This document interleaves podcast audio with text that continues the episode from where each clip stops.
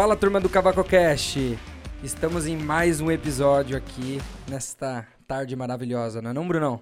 Isso aí, estamos aqui no estúdio CavacoCast em Alphaville e hoje nós temos um convidado muito especial. Mas, antes de falar do convidado, fala aí pro pessoal onde eles podem nos encontrar.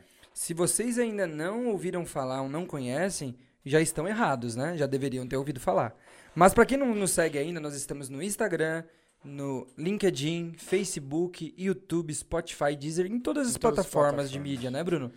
É isso aí, então se você quer ouvir um pouco mais sobre a área industrial, sobre o Senai, conhecimento técnico, enfim, de vida, sigam a gente no YouTube, no Spotify também, onde ou, ou todos os indexadores de, de podcast, que vocês vão encontrar a nossa conversa completa. É verdade. E nós gostaríamos desde já de agradecer o nosso patrocinador oficial, a Open Mind do Brasil, que vende o software Hypermill. Um Se grande abraço. você precisa de um software de CAM para usinagem, principalmente em cinco eixos, ligue para nós. 11 2424 8580. Merchan feito. Vamos lá. Ótimo, vamos lá. E vamos apresentar o nosso convidado, Bruno? Um convidado muito especial. Um convidado que fez grande parte da minha vida, assim, mudar. E da sua? Da minha, ele, ele foi um, um segundo pai pra mim, cuidou de mim, é, me deu diretrizes importantíssimas pra minha vida. É meu padrinho de casamento, inclusive, então Seu tenho padrinho de casamento. meu é verdade. padrinho. Tenho um amor muito grande por ele. Uma pessoa muito especial. Estamos falando de quem?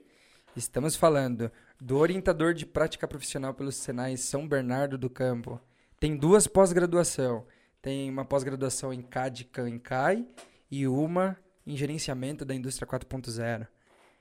Fez Senai, técnico em mecânica, fez o CAI em mecânica de usinagem e é um querido nosso, É né? uma lenda do Senai Viva. Uma lenda. Focado no sucesso, focado no conhecimento. Qual que é o nome dessa pessoa que nós Qual é estamos nome? falando? Treinou grandes competidores que participaram. Campeões mundiais. Campeão mundial, primeiro campeão mundial, medalha de- medalhista de ouro em 2011 em Londres. Quem que é esse cara, Brunão? Nós Quem que é estamos ele? falando do George, o mestre dos mestres.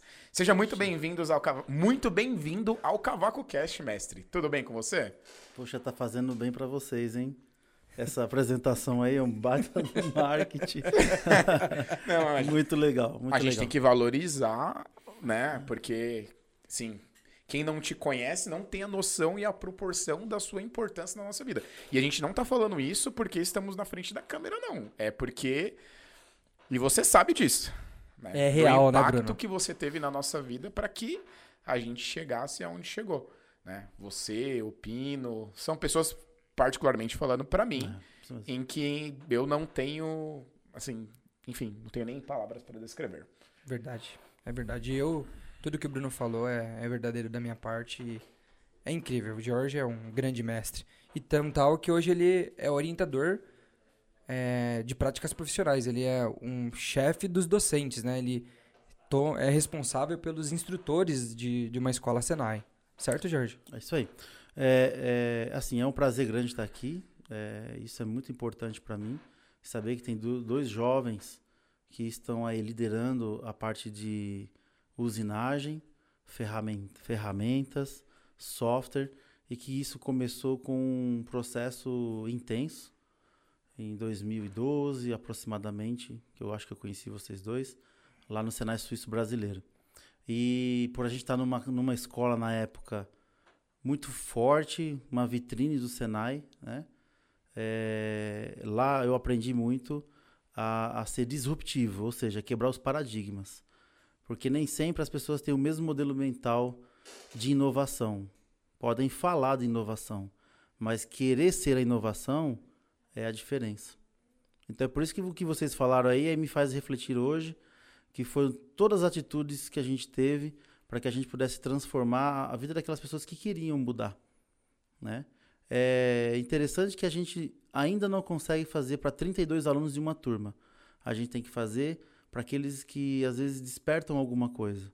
Mas um dia que a nossa capacidade técnica e psicológica tiver num nível onde a gente consiga transformar em uma sala os 32, da mesma forma que a gente fez com vocês dois, a gente vai conseguir ter um país acelerado em inovação e melhoria contínua para qualquer situação, seja ele industrial como uma parte humana também. Assim, né, Jorge? Isso acho que fica uma prova, é o resultado que o Brasil tem na competição World Skills, né? A gente está falando de nós, Brasil, a gente vai para essa competição e sempre estamos aí no top 5, brigando com países de primeiro mundo, contra a Alemanha, Canadá, França, Inglaterra. Normalmente, você pega o ano de 2015, foi o ano que o Brasil superou, ficou em primeiro lugar, não foi em um dos rankings do Mundial? Sim. O, o Brasil tem superado a cada edição, porque vem há muitos anos, desde 1970, com o professor Espada, é, competidores renomados, assim como o Leão, que hoje trabalha no DN, que é um dos responsáveis por isso. E tem toda uma participação também de uma gerência, onde o professor Leitão, do DN, faço questão de comentar, porque eu vi o esforço de todas essas, essas grandes pessoas para que, que o Brasil pudesse chegar em primeiro lugar. Você pega o professor Pedro Teodoro, que foi junto com o Leão, né? Exatamente, o professor Pedro Teodoro também, é hoje diretor de unidade escolar. Né? Além, se a gente for começar a comentar aqui de, de vários, a gente vai acabar esquecendo de alguns. Vai até acabar sendo gente, injusto é, com alguns. Né? Exatamente. Né? Mas são exemplos assim que transformaram e onde conviveram transformou aquele meio. Porque fazer da mesma forma para atingir um nível de excelência não consegue não. Tem que inovar. Tem Sim. que inovar. Mas é, an antes da gente chegar, né, nesse ponto mais profundo, vamos dar alguns passos atrás para conhecer, saber é, como você entrou nesse mundo da Olimpíada, como você entrou no Senai, o que, que te despertou esse interesse, alguém te indicou, enfim, comenta um pouquinho com a gente sobre isso. Em 1993 eu cheguei aqui em São Paulo, eu vim de Pernambuco por N motivos, né? É, familiares lá. E quando eu cheguei aqui em São Paulo, em 93, a gente não, não sabia muito a noção do que, que era essa metrópole, né? Meu pai já tinha vivido aqui em 1970, ele tinha um pouco mais de noção. Então a gente entrou numa dimensão. Conforme foi passando os anos, é, em 94 mais ou menos, eu montei uma, uma mini fábrica de botão de calças, né? E aí foi meu primeiro serviço assim que eu estava fazendo, informal, para poder ajudar a manter a casa, ajudar minha mãe, ajudar meu pai e tudo mais. E naquele meio tempo ali, a galera da, da escola foi, foram realizar a inscrição para o Senai. E eu não sabia o que, que era o Senai. Aí eu perguntei o que, que é o Senai. Ah, o Senai você pode arrumar um emprego. Aí eu falei, então eu vou. E o que, que precisa levar? O RG. Aí eu perguntei, e o que, que é o RG? Puxa eu não tinha RG. Então, isso a gente tá falando, você tava com quantos anos de idade, é, uns Jorge? 13 anos, mais ou menos, assim, 13, acho que foi em 95. Então foi 14 anos, mais ou menos. 14 anos. E aí, o que que é, seria um RG, né? Não, o RG é um documento, ah, mas eu não tenho RG, então pode ser certidão de nascimento. Aí eu peguei a certidão de nascimento e fui. Ah, menos mal, pensei que você ia falar, e o que é certidão de nascimento? não, isso eu tinha. Aí eu já ia falar, você já tava com 20 anos e, e tava mentindo, é. hein? Aí eu fui fazer a inscrição, né? Quando eu fiz a inscrição na, no Senado da Moca. A galera foi, todo mundo no Senado da Moca, eu também fui no Senado da Moca. Mas você então, era então, dali? Você morava ali perto? Eu morava na Vila Industrial ali. É perto ali, Zona Leste, né? Uhum. Então, Senai Mas foi você, então, não foi seus pais que não, não, não, pegaram, não. não, filho, vou te inscrever para você participar. Não, não foi não, isso. Não. Foi eu sozinho, junto com o pessoal, né? Porque gerava um emprego, arrumava um emprego. E quando eu fui, eu lembro da atendente. A atendente era Marlene. Marlene. Marlene. Grande abraço, Marlene. E eu, é, eu tenho até hoje a inscrição guardada comigo.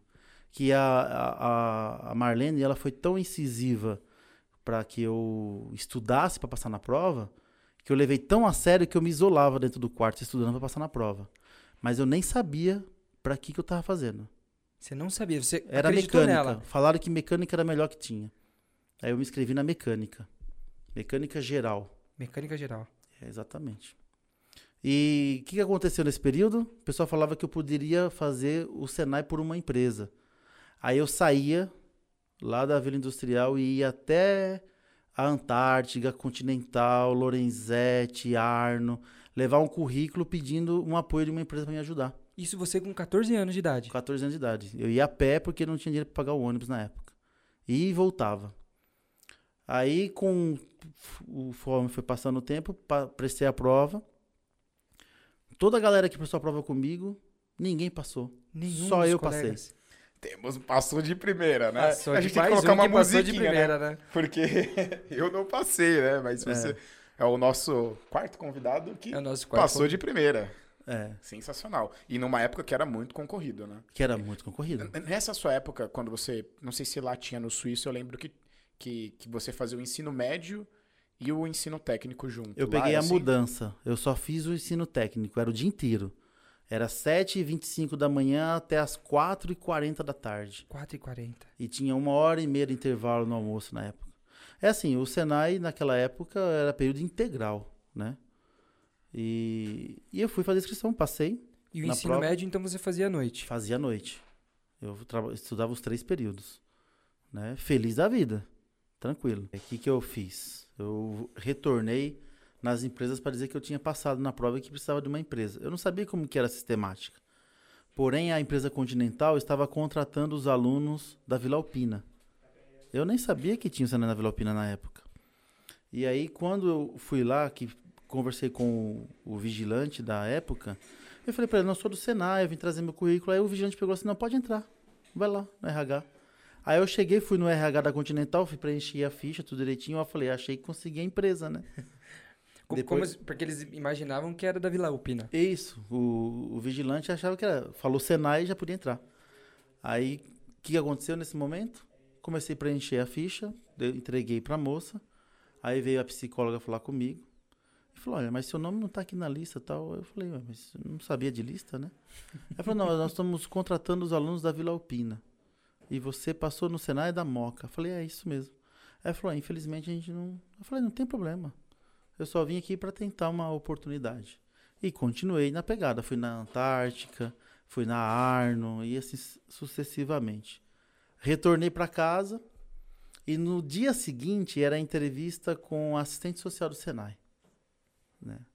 Quando eu fui com a assistente social do Senai, dona Eliana, Dona Liliana. é, o que, que aconteceu?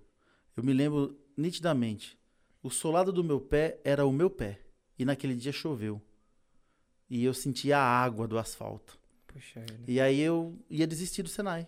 Porque minha mãe falou, minha mãe tinha dito pra mim que eu não, não ia conseguir manter, porque era transporte todo dia e tinha que levar comida todo dia, né? Não tinha condições pra pagar a É, condução sua. Aí eu conversei com a dona Eliana, contei toda a história pra dona Eliana. No mesmo dia, a assistente social, ela me, a- me arrumou aquela mochilinha azul do Senai antiga. Quem tá ouvindo o podcast e é das antigas vai lembrar. E me deu todo o material escolar, me deu aqueles ticketzinhos de transporte pra mim, me deu do mês todo completo. E ainda conversou na cantina, falou que eu tinha direito a um lanche assim, assim, assado. E pediu pra eu aguardar. Mais três dias depois, o diretor da escola da época, Reginaldo Mandato, me chamou junto com a assistente social e me deu três empresas para escolher para fazer pelo Senai. Puxa vida, que legal. E aí eles, falaram para mim assim, ó, a melhor empresa é essa daqui, ó, a Simosepeda, que fazia fa- que fazia colchão na Rua Catarina Braida, lá na Moca, do lado da Faculdade de São Judas. Aí eu falei, então vou fazer, vou me inscrever nessa daí. Aí eu fui fazer entrevista nessa empresa. Minha mãe foi comigo, tudo mais, fizemos, assinou a carteira, tudo. Três dias depois chegou um telegrama da Continental na minha casa. Você tá brincando? É.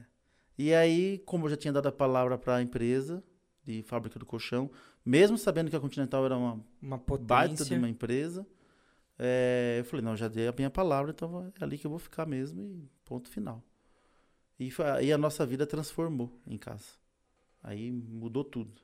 Porque aí eu tinha um salário, eu ia trabalhar nas férias, é, já, ajuda, já conseguia ajudar em casa. E as coisas começaram a ter uma mudança. Meu pai começou a fazer. é, eu não sei se a palavra é bico, mas ele trabalhava de sábado e domingo na GM. Sábado e domingo. Era. Falava bico na época, mas não sei se a palavra seria correta essa, né? E, e aí as coisas começaram a mudar. Minha mãe fez curso de cabeleireiro. E eu comecei a fazer o Senai. Então, a, a renda que você tinha através da empresa de colchões, que você era jovem aprendiz, Isso. já ajudava em casa, assim, você já pagava algumas coisas, já... Já transformou. Ah, o, o vale refeição que eu recebia da empresa dava para encher um carrinho de compra. Puxa legal. vida, que legal. Naquela época, porque naquela época 85 reais era o valor que recebia em ticket. Hoje, com 600, 700 reais, você não faz compra. O que eu fazia naquela época. Uhum. Em 1996. 96. Isso. Isso que foi legal. Aí comecei a fazer o CAI, né? É, dentre algumas situações que aconteceram na escola, no último semestre, eram cinco semestres o dia inteiro, o professor Oswaldo Santana, hoje falecido, ele passou um vídeo da Olimpíada. E era meu último semestre lá e eu não tinha recebido essa informação antes. Você não sabia, então, até então, de Olimpíada? Não, e era torneio ainda na época. Ah, não era Olimpíada? Não era Olimpíada, era torneio. E aí o que, que acontece? Quando eu vi o vídeo, eu me vi. Né? Eu me projetei naquele projeto porque eu, eu entendia que ali você poderia evoluir mais nos processos. E evoluir bastante. Aí terminou o quinto semestre, eu comecei a treinar para as Olimpíadas. Recebi apoio do professor Robervaldo lá da Moca e comecei a fazer o treinamento. Mas co- como que foi? É, nessa época tinha uma seletiva para você ir treinar? Você se voluntariou? Como que funcionou para você ser o aluno que ia ser treinado? Poxa, não, não tinha seletiva não, era vontade mesmo. Até tentaram fazer uma seletiva na época, né? É, E aí eu, eu acredito que a disponibilidade, assim como aconteceu com o Bruno, o querer e e estar presente, eu acho que fez toda a diferença. Eu não cheguei a fazer uma prova de seletiva para participar. Você foi lá no professor, Isso. falou, professor, eu quero participar. Exatamente. E aí foi onde começou a ter uma diferença. Tem um detalhe que aconteceu durante esses dois anos e meio lá do curso de aprendizagem industrial, que tinha um torneio de integração na escola, que envolvia tudo: assiduidade, notas, eh, competições com o esporte, eh, concurso de cartazes, concursos de frases, textos. E a minha turma ficou do primeiro ao quarto semestre em segundo lugar todo semestre. E eu ficava muito bravo com isso. Porque você devia se esforçar para ser o primeiro. Puxa vida, até, com, até tipo juntar latinha era uma situação que dava ponto. Porque depois o dinheiro da latinha a gente transformava num churrasco para a turma campeã. E era o Santana que coordenava esse projeto. No último semestre, o que, que eu fiz? A gente precisava ganhar. Era quatro semestres em segundo lugar. No último semestre eu falei, pessoal, vocês evitem faltar. Porque cada falta perdia um ponto. E se esforcem para tirar o mínimo necessário. E deixa o resto comigo. Então tinha competição de cartazes, eu fazia 45 cartazes. 45. Porque cada um valia um ponto. Mas eu preparava quatro para concorrer às primeiras colocações, que somava-se mais pontos. Então eu preparava quatro cartazes muito bons e depois fazia o restante menos poder- pra ter quantidade. para ter quantidade de pontuação. Então eu jogava na regra. E no quinto semestre nós somos campeão. Que legal. Ou seja, já tinha uma liderança nata desde Nata. muito novo, né? Não, e estrategista, né? Desde o começo, né? Desde não precisa fazer 40, eu faço 4 bom, 36. Não, e redação? Eu fiz umas 30 redações, mas fiz uma boa. E, a- e essa ganhou a redação. Então eu ganhava 40 pontos por uma redação de primeiro lugar. E mais tinha umas 20, mais ou menos, né? De redação que eu fiz para concorrer a cada redação um ponto. Eu te pergunto, de onde veio? Porque pelo que você comenta, desde pequeno, 14 anos, sem saber de Olimpíada, dá a entender que você era um cara que queria vencer. De que pra.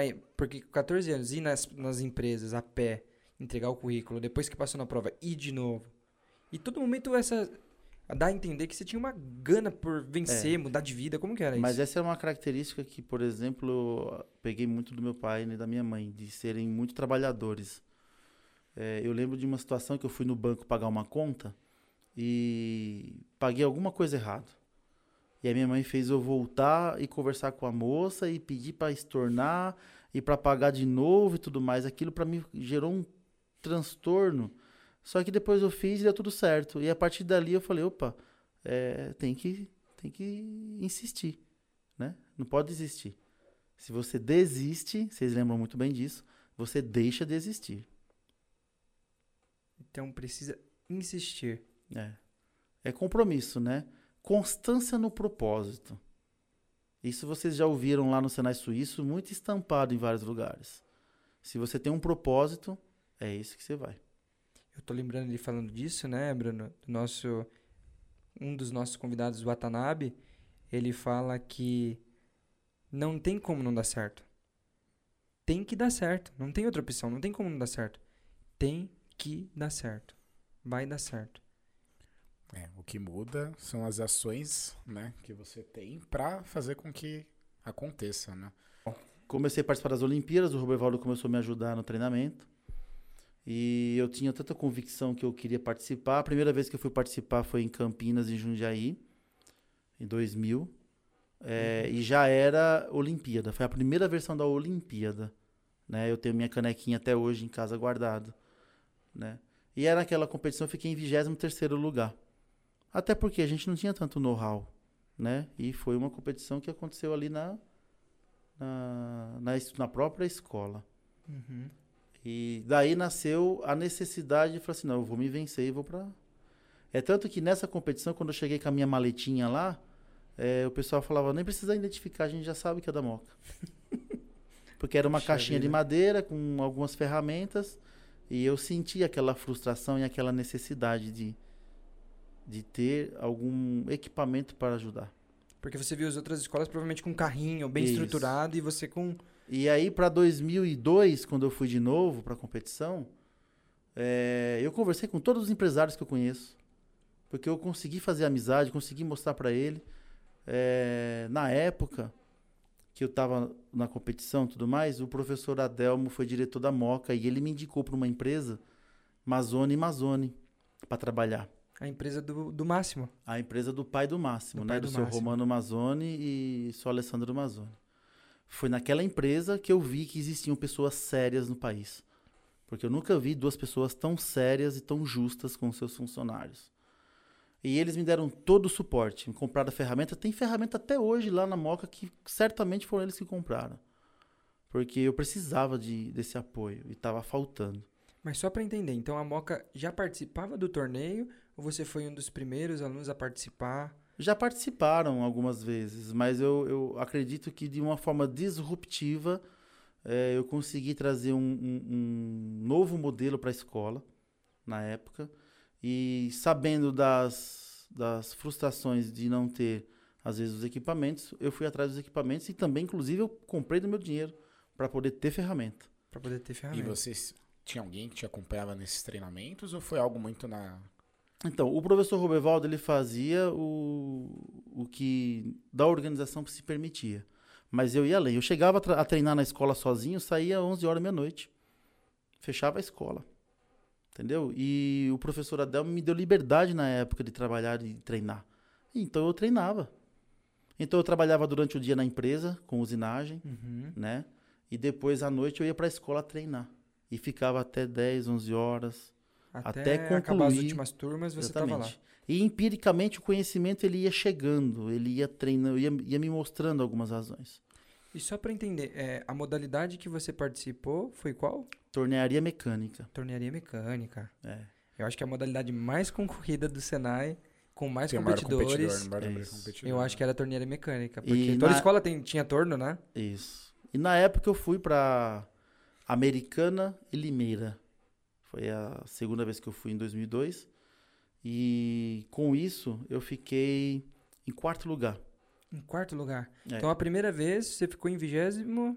Vigésimo quarto. Vigésimo quarto. E depois eu passei para quarto colocado. Quarto colocado. E quarto colocado com um nó na garganta, né? Porque por duas tolerâncias geométricas e uma questão teórica que me deixou Puxa é, inculcado até hoje mas se, se não tivesse acontecido isso, ouro, prata, bronze. É, é isso mesmo. Porque a minha nota até hoje foi 88,3 a nota de, de, do quarto colocado. A competição era acirrada mesmo. Uhum. O pessoal treinava bem, né?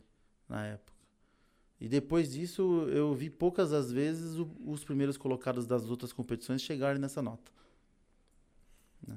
Nessa época já torneava quadrado, todas Sim, essas coisas. foi a primeira vez que caiu quadrado em 2002. Primeira vez. E eu consegui fazer. Em aço ou em E latão? eu nunca tinha era em latão, e né? eu- Isso, e eu não, não, a minha caiu em latão. Caiu latão. E eu nunca eh, tinha treinado um quadrado no torno.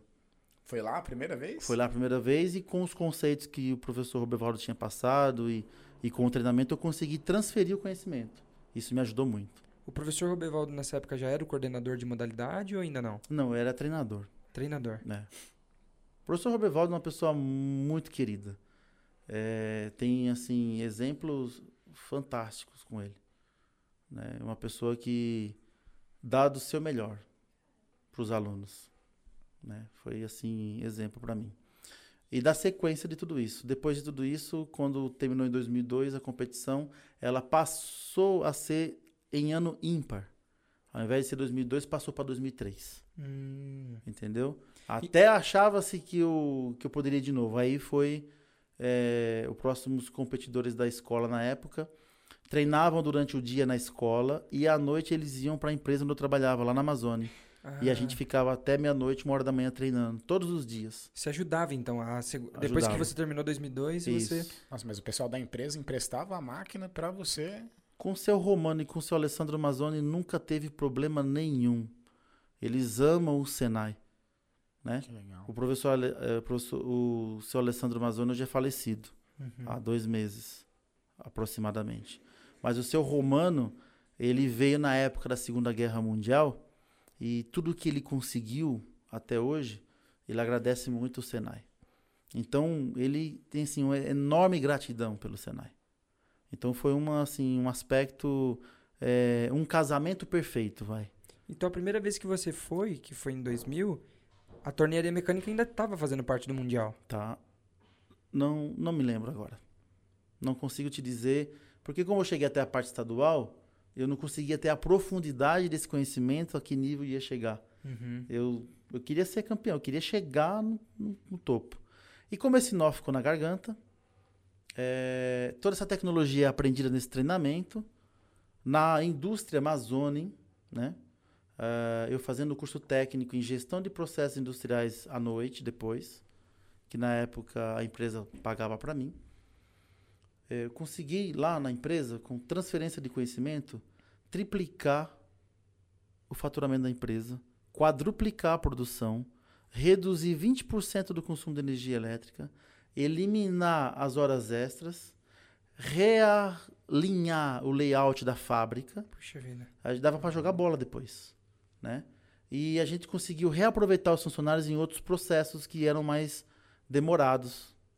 E isso fez com que a empresa dê um upgrade assim fantástico. Poxa, três vezes o faturamento é bastante coisa, né? Isso em quanto tempo? Isso foi em seis meses. Seis meses? É, e eu ficava na empresa para as pessoas que acham que eu trabalho demais, né? Que eu gosto. Na realidade, isso é um perfil meu, é uma característica minha. Então, lá na Amazônia, eu trabalhava de domingo a domingo sem parar. Passava o domingo o dia inteiro treinando, estudando. Eu lembro que o seu Romano chegava, eu estava estudando o processo, analisando, montando, trabalhando sozinho na empresa, né? E isso fez parte de um contexto, de um projeto que fez com que a empresa hoje ainda está em funcionamento, está a, a todo vapor. Qual que é o produto da empresa, Jorge? Peças para tratores. Peças para tratores. É. Então máquinas como Caterpillar, Komatsu, Isso. Só que tudo de material é não ferroso. Tudo não ferroso. Isso. Então, Latão, latão, bronze, bronze. bronze alumínio. Tem várias linhas lá que é trabalhado. Você fazia mais Ah. parte de buchas? Exatamente. Tá. Conhece um pouco, hein, Lucas? Já. Já A gente tá. faz alguns trabalhos na época da IMUG, né? Visitas a Caterpillar, Komatsu. É uma empresa, que eu, CNH, é uma empresa enfim. que eu tenho um carinho muito grande lá. O seu Romano sabe disso, ele vai ver esse- essa mensagem. É, e assim, foi dali que eu consegui ver uma luz no fim do túnel. Porque a partir dali eu recebi o convite para trabalhar no Senai de Rafar.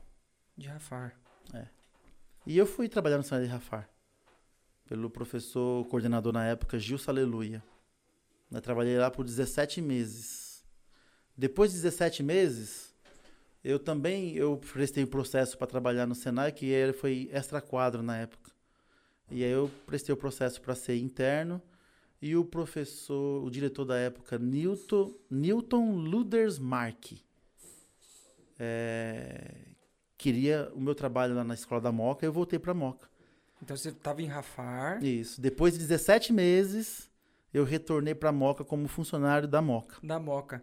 O Isso. filho a casa torna, né? O Um filho bom a casa filho a casa torna. Ô, Bruno, você conhece a região de Rafar? Eu não... não- É perto de Campinas, não é?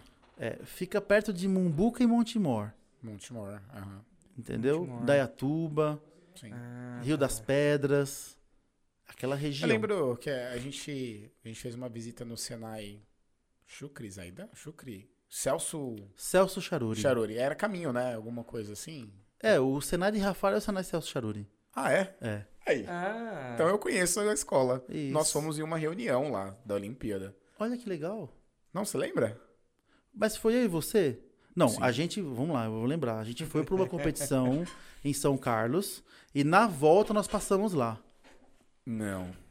Antes do desempate, o professor Dono marcou uma reunião e essa reunião aconteceu no Senai De Celso. Sumaró, de Sumaré.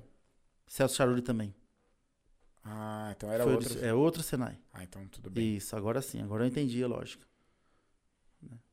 Mas foi isso, é, esse foi o processo. Aí quando eu retornei na Moca, é, eu encontrei é, funcionário da Moca, ex-aluno da Moca, já tinha é, nove anos de indústria, trabalhado na indústria, então tinha dado aula em Rafar. tinha dado Em aula. Rafar você treinou alguém pra Olimpíada? Não, lá não. Não? treinamos porque ainda não era o foco da escola. É, e quando eu cheguei na Moca, eu encontrei o Guilherme Augusto na calçada da rua da Oratório. E ele queria ir para a Olimpíada na época, né? Tava prestando prova tanto pro Brás como. Aí eu falei, nós vamos fazer um processo seletivo aqui também, você não quer participar?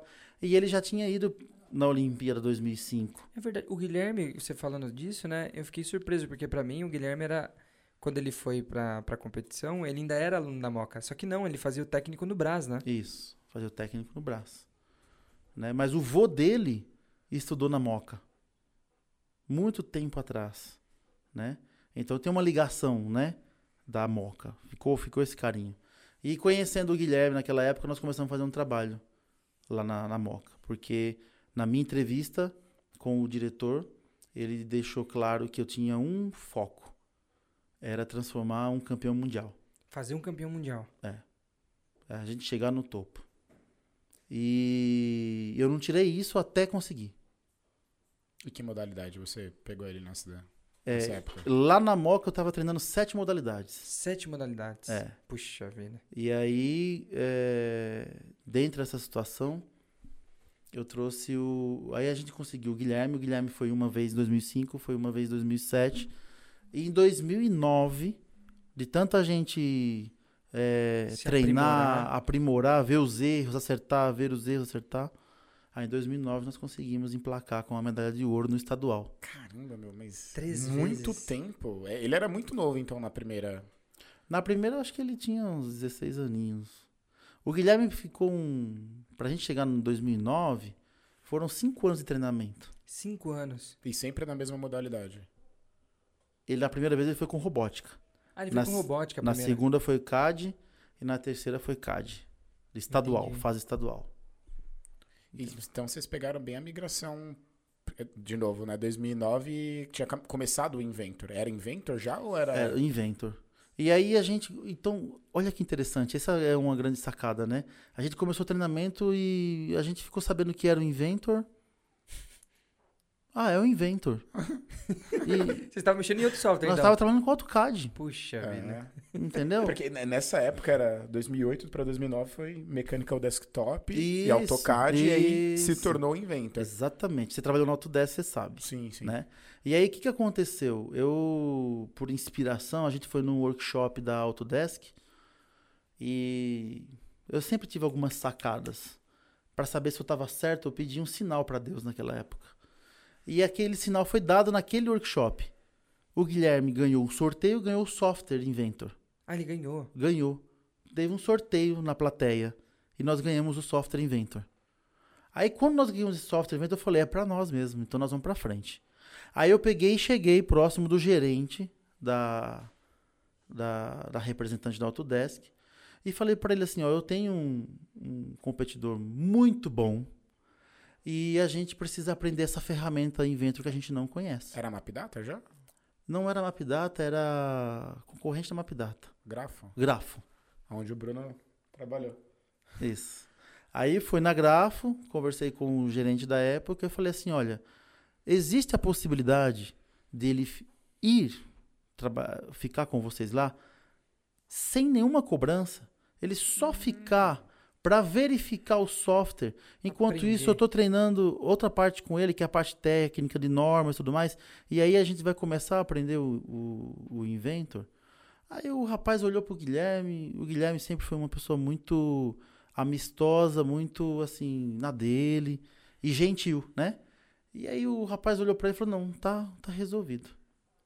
Né? Agora entendi. Então é daí que ele conhece o Bruno, que é o nosso diretor. Eles trabalharam juntos na Ah. Grafo e o Jairo. Isso. Os três na mesma época. O olha. Bruno, o Bruno foi o cara que deu a grande sacada para nós de muitas coisas, que era o técnico na época. Ele era Puxa técnico da Grafo. Caramba! Caramba, Pô, essa história eu não. É isso mesmo. E, e aí foi começando os links, entendeu? A gente nunca mediu o esforço. Aí o Guilherme fazia técnico de manhã na, no Brás, à tarde ele ia pra Grafo e à noite ele ia pra Moca. Agora sim, Jorge, só pra. Vou puxar um pouquinho voltando. Você foi em tornearia, então você tinha uma expertise em máquinas convencionais. E o que, que te levou a- ao Aí CAD, pra né? CAD, Aí pra né? CAD, É, porque, é, você era, é outro mundo, você era um né? torneiro especialista em. É, torneiro especialista, né? se você fizer uma análise, a gente estava mudando tecnologicamente na época algumas situações. Você tem uma visão espacial de uma ferramenta, de uma máquina ferramenta, isso te dá uma amplitude enorme que um cadista começando do zero, se ele não passar por esse processo, ele não tem. Uhum. Ele demora muito. Se vocês observarem o processo de vocês trabalhando com, com máquinas é, com CAN, se você não tivesse vivenciado alguns processos, vocês iam sofrer bastante gaps, no né? desenvolvimento. Até em processo produtivo de limpar o processo, né? O Lean. Fazer e aplicar o Lean nos processos. Então aquilo me deu muita bagagem para isso. Eu pergunto porque assim, né? Como você foi em torneira mecânica, na minha cabeça, né? é, a evolução seria o torno CNC, alguém- né? É, ou alguém pra torno. Ele continuar, né? Treinando. Treinando pra torno mecânico ou ir pra tornearia CNC. É, seria o processo natural, né? Que legal. Nós tivemos um torneiro mecânico, que é o Rodrigo Batista, que hoje é empresário, que um dia eu quero que ele venha falar com vocês aqui. Que legal. é, que foi em 2003. Muito bem treinado. Ele ficava uma parte, eu comentei aqui em algum momento, ele treinava uma parte na Moca e à noite ele ia lá para a escola, para a empresa onde eu Pra trabalhava, empresa. que era a Amazônia, e a gente ficava até uma da manhã treinando. E a gente passou, ele também, acho que ficou quarto ou quinto lugar também. Então a, a, né? é, a, a Moca teve esse gargalo até chegar o Gustavo Pina. Entendeu? Até o Ah, Pina. Grande abraço, o Pina, Pina. O Pina é excelente. O Pina, foi- o Pina, quando eu comecei o treinamento com o Pina, foi desacreditado. Esse cara não tem perfil, esse cara não tem. E eu ouvi de tudo, de todo mundo. E eu falava, é você que vai trazer. Puta de um cara gente boa ele. né? Nossa, Um amor de não pessoa. Não tem nem o que Ele- falar. Ele ia concorrer com o Senai Suíço, que era a nossa escola, e ele ajudava o Douglas sempre. Sim, Ele exatamente. passava Fazendo lá, ferramenta. trazia a ferramenta, mostrava o parâmetro. Era um negócio. Emprestava, às vezes, pro Douglas tentar, né? Ele Exatamente. trazia as, as peças polidonas assim. E aí, Douglas? É, não, e, e ele fazia, eu lembro que ele não fazia pra mostrar, se mostrar pro Douglas, né? Ele trazia pra falar, não, Douglas, ó, eu fiz assim, fiz assado, É. né? Que legal, que fantástico. É, não, o Pina. Porque, por que, que o, o Pina até também foi pro Suíço, né? Na época eu saí da Moca e fui pro Suíço, né? Por quê? Porque quando o Guilherme ganhou o estadual, foi uma fase, uma conquista. Aí teve desempate. Desempate era com a escola de Bauru, né? Que é Bauru era tradição, né? Porque eu acho que Bauru- eu conheço, pelas histórias, o Fernando Telli, que foi campeão. Não sei se ele foi campeão, ele foi pro Mundial Ele em CAD, ficou, né? é, é, o Tele ficou em quinto lugar Quinto né? lugar.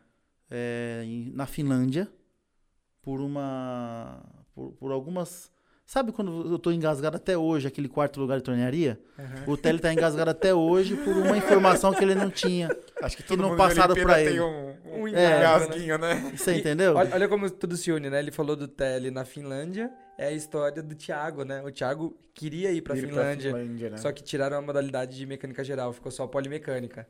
Nossa, mas eu, eu- eu não, não sabia que o Tele era de Bauru, não. Porque ele É, o trabalha Tele. aqui em São Paulo. O Tele é de né? Bauru e o Tele é uma pessoa muito confiável.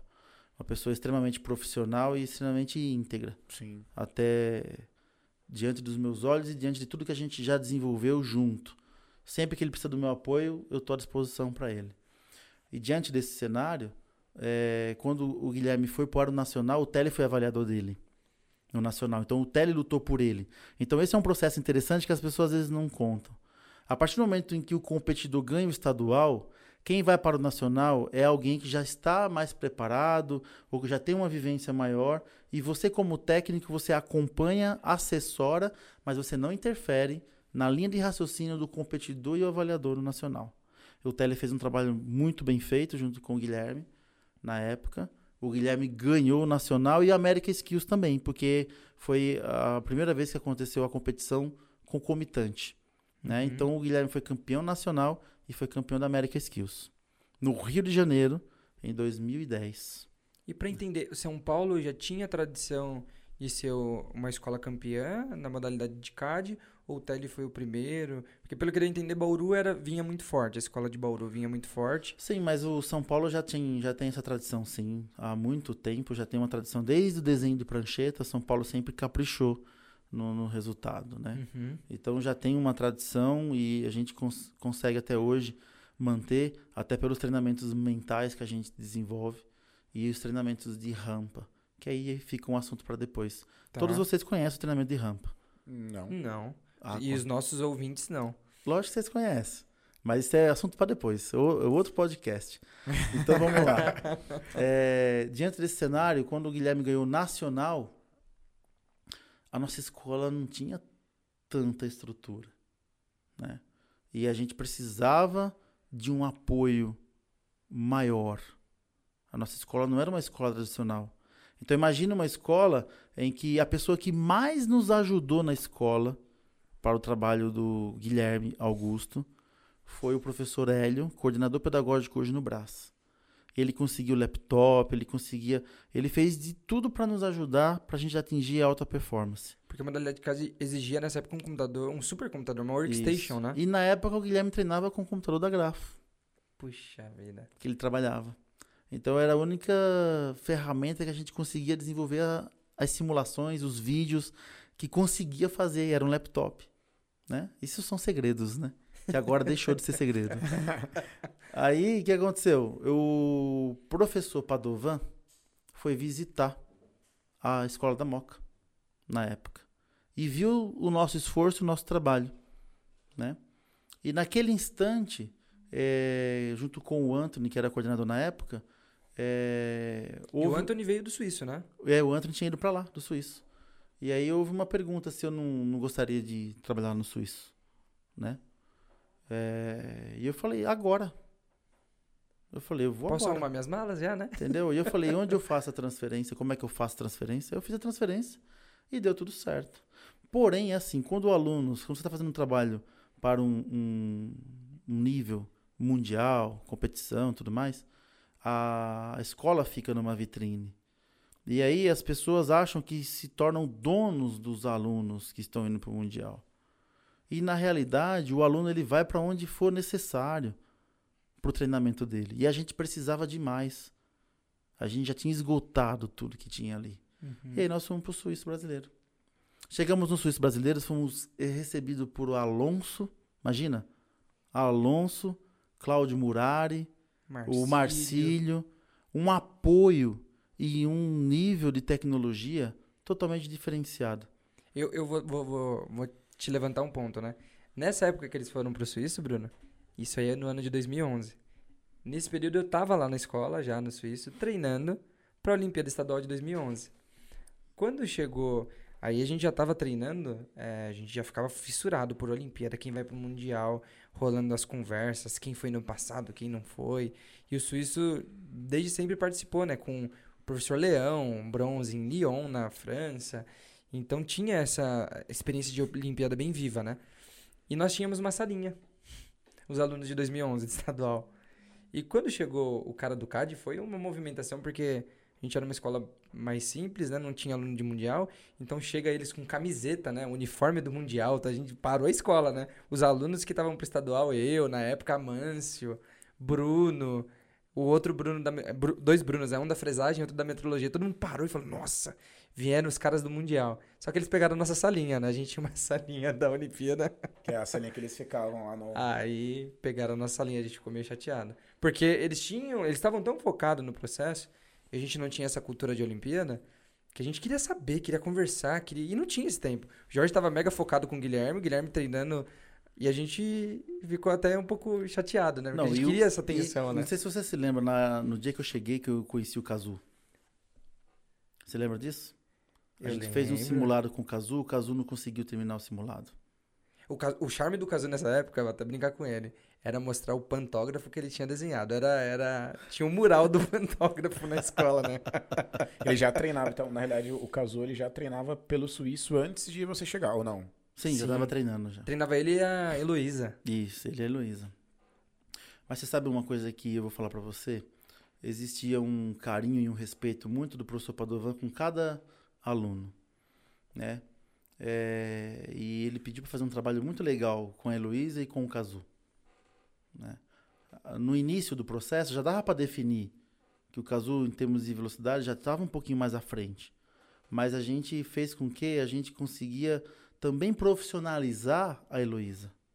E se vocês observar lá atrás, a gente fez um trabalho com mais oito alunos para o CAD. Se a gente for resgatar esses oito alunos que a gente iniciou um processo, como será que eles não devem estar aí no mercado de trabalho? Estão bem. Certamente estão bem. Eu Porque a metodologia que a Caio, gente. Eduardo, Isso. O Eduardo. O Eduardo hoje está lá no projeto de ferramentaria lá na, no Senai. na 116, né? O Caio é engenheiro projetista, também muito bem Exato, colocado. Exatamente. Então, assim, isso foi uma coisa, assim, excelente. E aí, quando nós chegamos no Suíço, você imagina, o Suíço dando todo o suporte, aquele trabalho, aquela, aquela dimensão de escola, assim, que você olha, você vê o, o infinito, assim, de máquina, de espaço. Sempre recebendo visita internacional, né? Sempre recebendo visita internacional, colocou muito bem. E foi onde a gente começou a fazer um trabalho eh, sem problema. Imagina você trabalhar numa escola que era eh, harmônica, sem problema. Poxa, a gente não tinha pressão, não tinha ninguém criticando, ninguém falando. eh, poderia trabalhar à vontade. Era tudo o que a gente precisava. E nessa época você tava só com a Olimpíada. É, porque quando vai para a fase mundial, Aí tem um você apoio. tem que dar todo o suporte. Aí chega o expert do Rio Grande do Sul, que era o Fábio Souza. Que é ele que é o avaliador do Mundial. E eu, o treinador do competidor. É Então- todo é um, é um mecanismo assim que. Então o Guilherme ele teve duas- dois treinadores a mais, né? Ele passou, então, quando ele foi pro estadual competir a fase nacional, ele tinha você de treinador e entrou o Tele como avaliador. como avaliador para fazer umas preparações simulados para ele pro nacional. Foi então para passou o nacional, teve desempate do Guilherme pro mundial ou ele já foi direto pro, pro mundial? Não, ele já foi direto pro Mundial. já foi direto. É. Aí então aí já entrou o expert, já entrou mais um novo treinador. É, o Tele sai de cena e entra o Fábio ou o Tele continuou? O tele continua, só que o que, que acontece? Chega o, a pessoa que vai avaliar lá no Mundial junto com o competidor, ele vem, faz uma triagem, aplica uma prova, aplica um trabalho. Depois que ele detecta os problemas, ele aplica, ó, você precisa fazer isso, fazer aquilo, fazer isso, fazer aquilo. Entendeu? E foi aonde, em 2000, eh, na, pra ir pro Mundial, em 2011, que juntamente com o Fábio, o Tele, a gente desenvolveu a tal da rampa, né? A rampa é técnica e tecnológica que veio do esporte, da parte de esporte, onde você exercita e faz uma ginástica cerebral para que o competidor consiga absorver maior informação em, no menor tempo possível. E aí você vai trabalhando, vai desenvolvendo numa repetição e numa documentação técnica para que você possa, no dia, estar fresquinho. E se você detectar que o competidor tem uma deficiência, você vai montar uma rampa específica no dia da competição que vai acontecer aquele assunto. Para que ele possa estar eh, com a memória fresca e focado naquele ponto. Mas pra, pra mim não ficou claro. Assim, você re- colocava uma situação, um problema que vocês identificavam dele e ficavam repetindo, é isso? Dá um É, exemplo aí- prático assim é, gente. Vou dar um exemplo prático na sua área de fresagem CNC. Você tem dificuldade de fazer furo coordenado quando a superfície ela não está totalmente apoiada, ela está com dois pontos de apoio. E aí a gente bolava exercícios, mini exercícios, com diferentes situações, para que você pudesse fazer isso em 15 minutos, 20 minutos, 25 minutos, 30 minutos. E uma repetição com vários desafios constantes, para que você ganhasse a segurança de que caísse qualquer situação, você conseguiria solucionar naquele momento. Então é um processo é, para deixar o, competidor preparado para qualquer circunstância. Você falando isso, eu, eu tô lembrando, né, do, do meu processo de desempate, né? Eu fiquei em segundo lugar em 2011 e tinha esses gaps em mim. Eu não conhecia essa técnica, né? E você falando agora eu sei o que acontece porque eu, eu, eu passei por isso. Eu não sabia que era isso a nomenclatura você, e o que estava sendo feito. Você né? lembra do os, que a gente ficou até duas né? horas da manhã até você conseguir solucionar um problema. Era. Né? É o processo da rampa. Eu tinha dificuldade para fechar a medida H7 e G6 de fêmea e macho na fresadora. Eu fiz uns 8, 10 conjuntinhos do Japão, da Coreia, lembra? Isso. E aí quando o pessoal voltou, porque eu tava bem desacreditado, né? Eu tinha ficado em segundo lugar e fazia poucos conjuntos. Quando o pessoal voltou de férias, foi nas férias, né? Final Isso. do ano. O pessoal viu 10 conjuntinhos e aí hoje eu vejo a importância, né, daquilo que você me ensinou. Eu, eu, eu, era uma, eu fui um aluno muito complicado, muito trabalhoso. E eu lembro que o Jorge falou assim, né?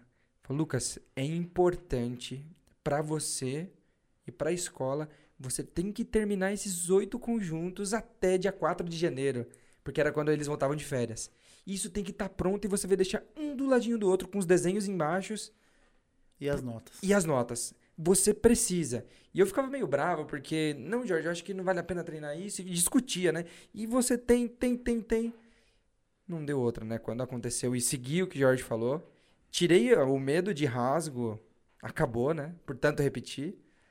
E quando o pessoal chegou e viu os 10 conjuntos, deu um outro impacto, né, Jorge, pro treinamento, né? Deu viu outro... a tarefa concluída, é. né? É porque muitos ainda precisam ver para crer, né? E se precisa ver para crer, a gente tem que mostrar. Né? Então, se a gente partir para uma filosofia bíblica, a gente vai entender isso muito bem. Né? Muitos ainda são cegos e não sabem que são e não conseguem enxergar. E aí não conseguem treinar a sabedoria para que você possa é, dar condições para que vocês consigam atingir alta performance. Foi assim que aconteceu com o Bruno. Mesma coisa. O Bruno queria participar da Olimpíada, queria participar da Olimpíada, estava bem empregado na Sandvik. Você lembra disso? Num determinado dia já tinha uma outra pessoa treinando. Né? Se eu não me engano, Goiás. Tá muito eu acho bem. que tá no Senai de Goiás. É. Isso, tá muito bem também. É coordenador lá, né? É. E aí o Bruno, o Bruno queria treinar e o docente, o professor, na época, não queria deixar o Bruno treinar.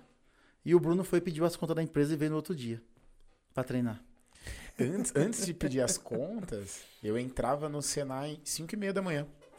Porque eu iniciava às 10 na Sandvik. Aí eu ficava até às 9 no Senai, treinando.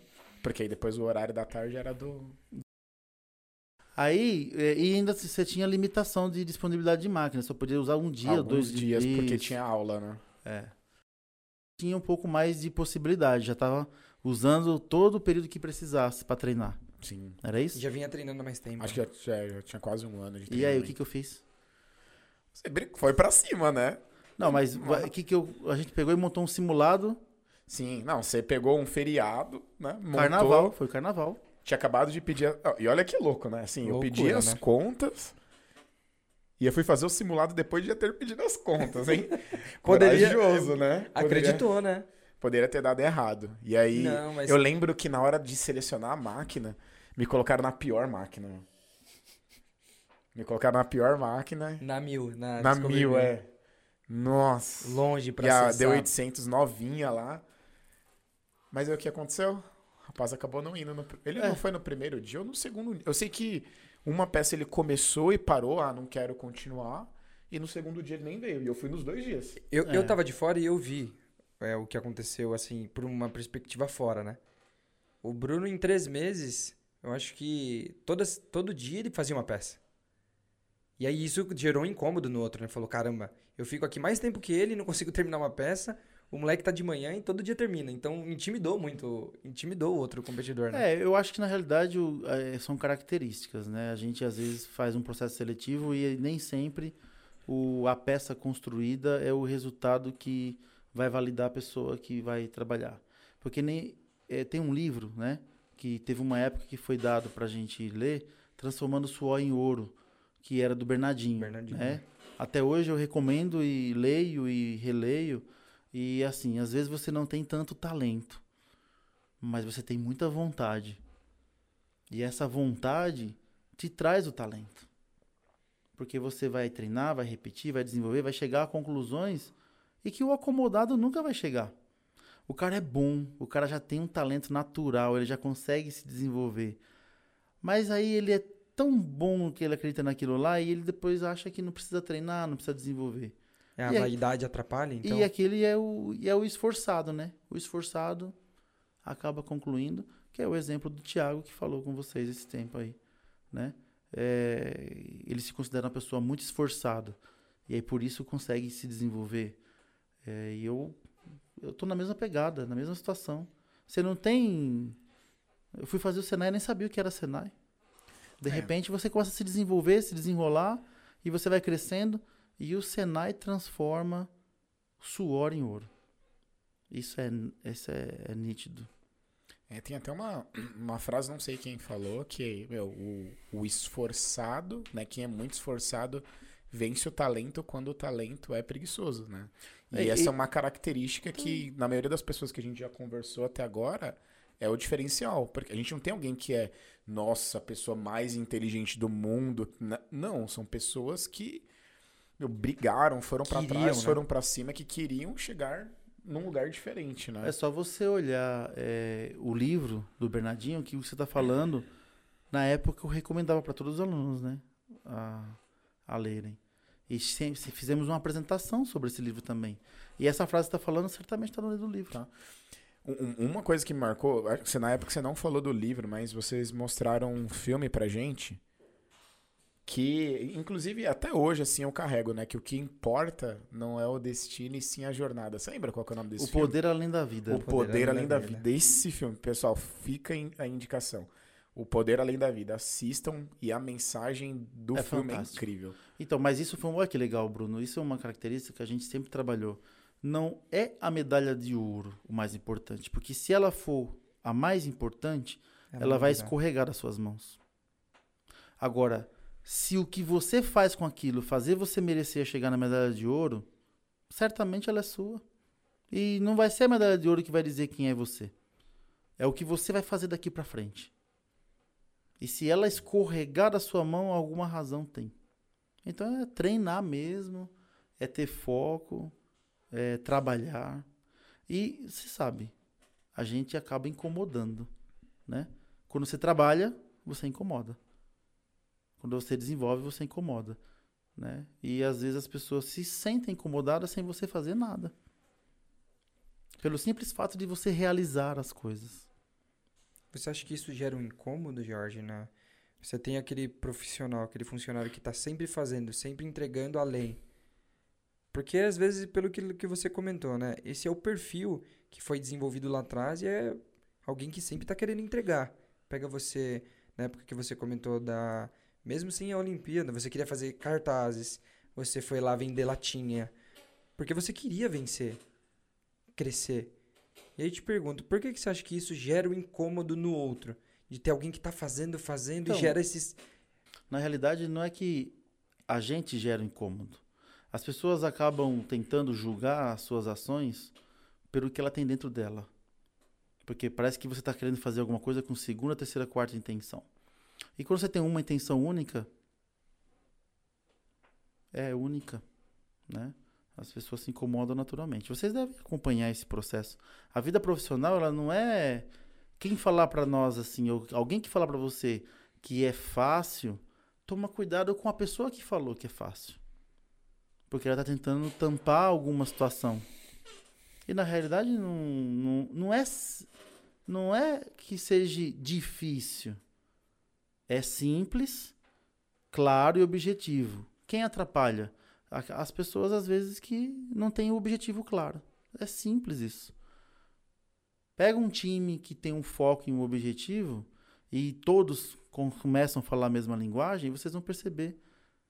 O exemplo do Bruno, quando estava querendo enfresar de CNC, Ele não tinha. Ele já estava uma pessoa treinando há seis meses, se desenvolvendo. Ele pouco tinha treinado, mas ele queria tanto e acreditava tanto no processo dele que ele pediu as contas da empresa. Alguém orientou você? Eu Não. muito mais falei para ele: você tem uma, você tem uma família, tem seu pai, tem sua mãe e essa renda poderá fazer falta para você, tal. Mas e mesmo assim ele foi lá, pediu as contas e estava convicto daquilo que ele queria. E atingiu uma performance de altíssimo grau. Né? Assim, não posso deixar de contar de uma pessoa que eu admiro muito, que é o Pino Pino. Sim. Né? Que, por exemplo, é, o Pino Pino na época fazia faculdade comigo. E eu, conhecendo a história do Pino Pino, eu fiquei admirado por tudo que aconteceu na história dele. E ele estava na escola. E foi uma luta para conseguir contratar o Pino Pino. Mas é, é que assim, os, por isso que eu falo que os dois têm esse, esse impacto grande na minha vida, porque primeiro você, porque você brigou para que eu realmente pudesse fazer parte do processo e sem contar toda a mentoria e tudo o que você fez depois. Mas é, é alguma coisa meio destino mesmo, porque em 2009, quando eu fazia o CAI, eu queria ir para a Olimpíada, tornearia CNC, Mach 9, enfim, tinha programação manual e programação no CAM.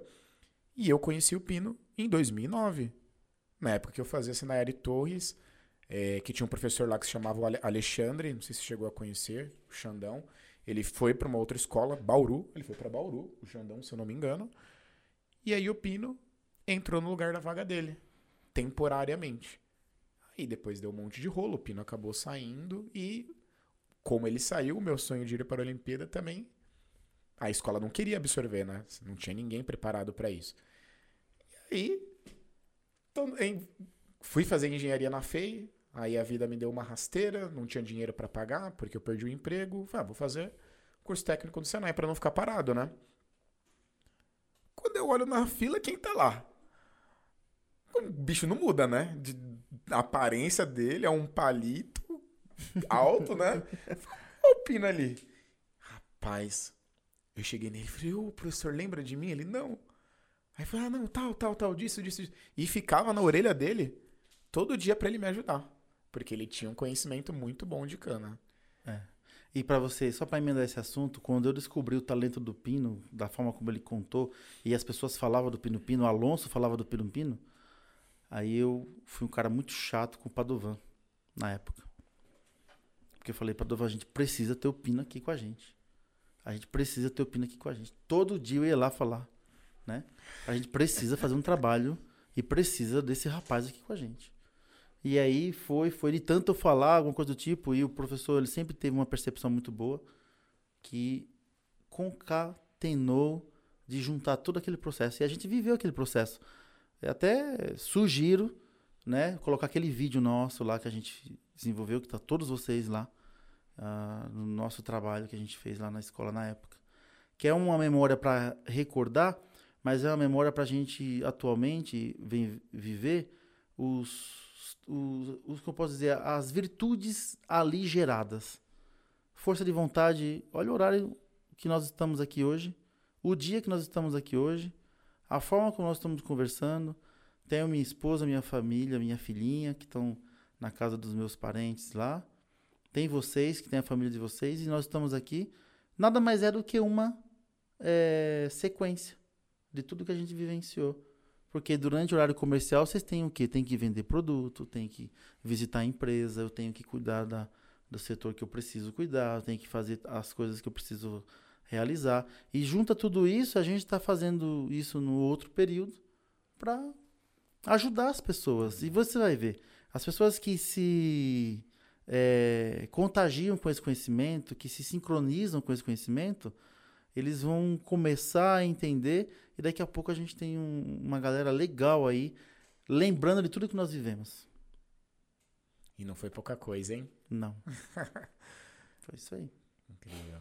Fantástico. Então, aí retomando no Guilherme, vocês então iam para a fase mundial em Londres. Então, vocês chegaram no Suíço e começaram ali o trabalho, o trabalho bem forte. Sabe que eu não contei uma coisa pra vocês?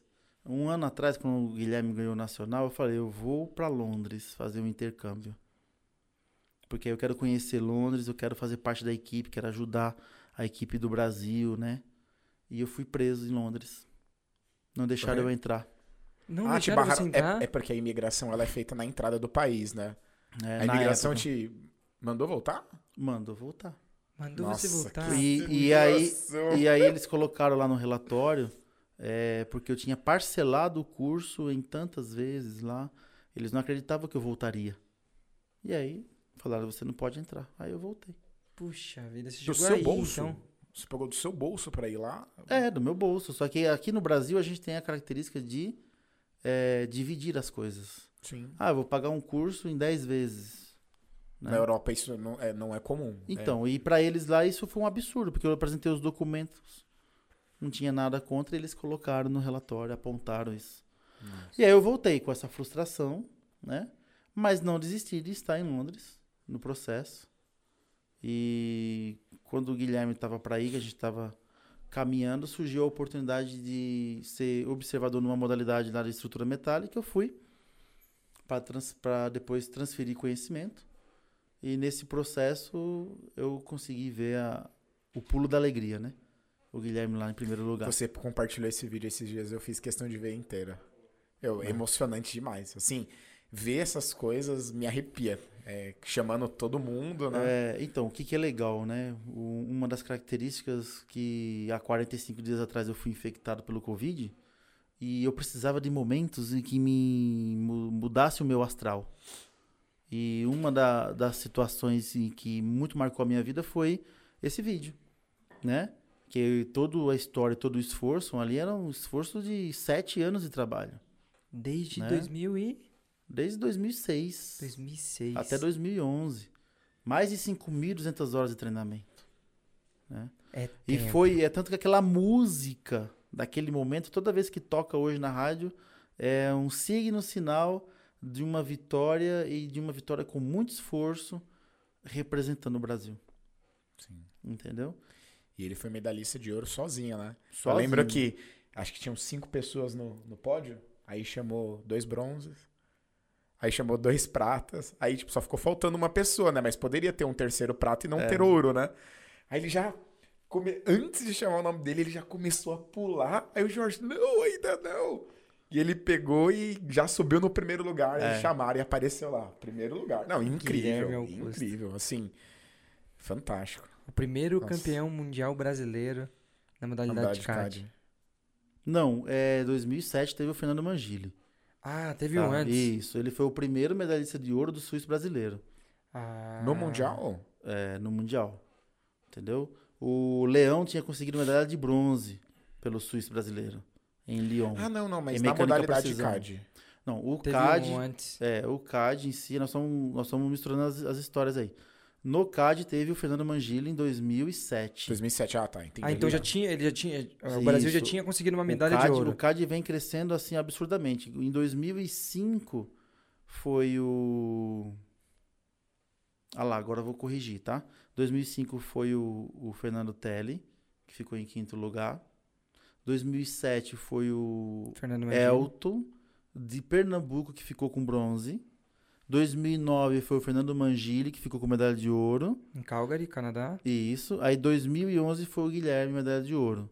Aí 2013 chegou o Cazu, medalha de prata. 2015 o Leandro de Araraquara.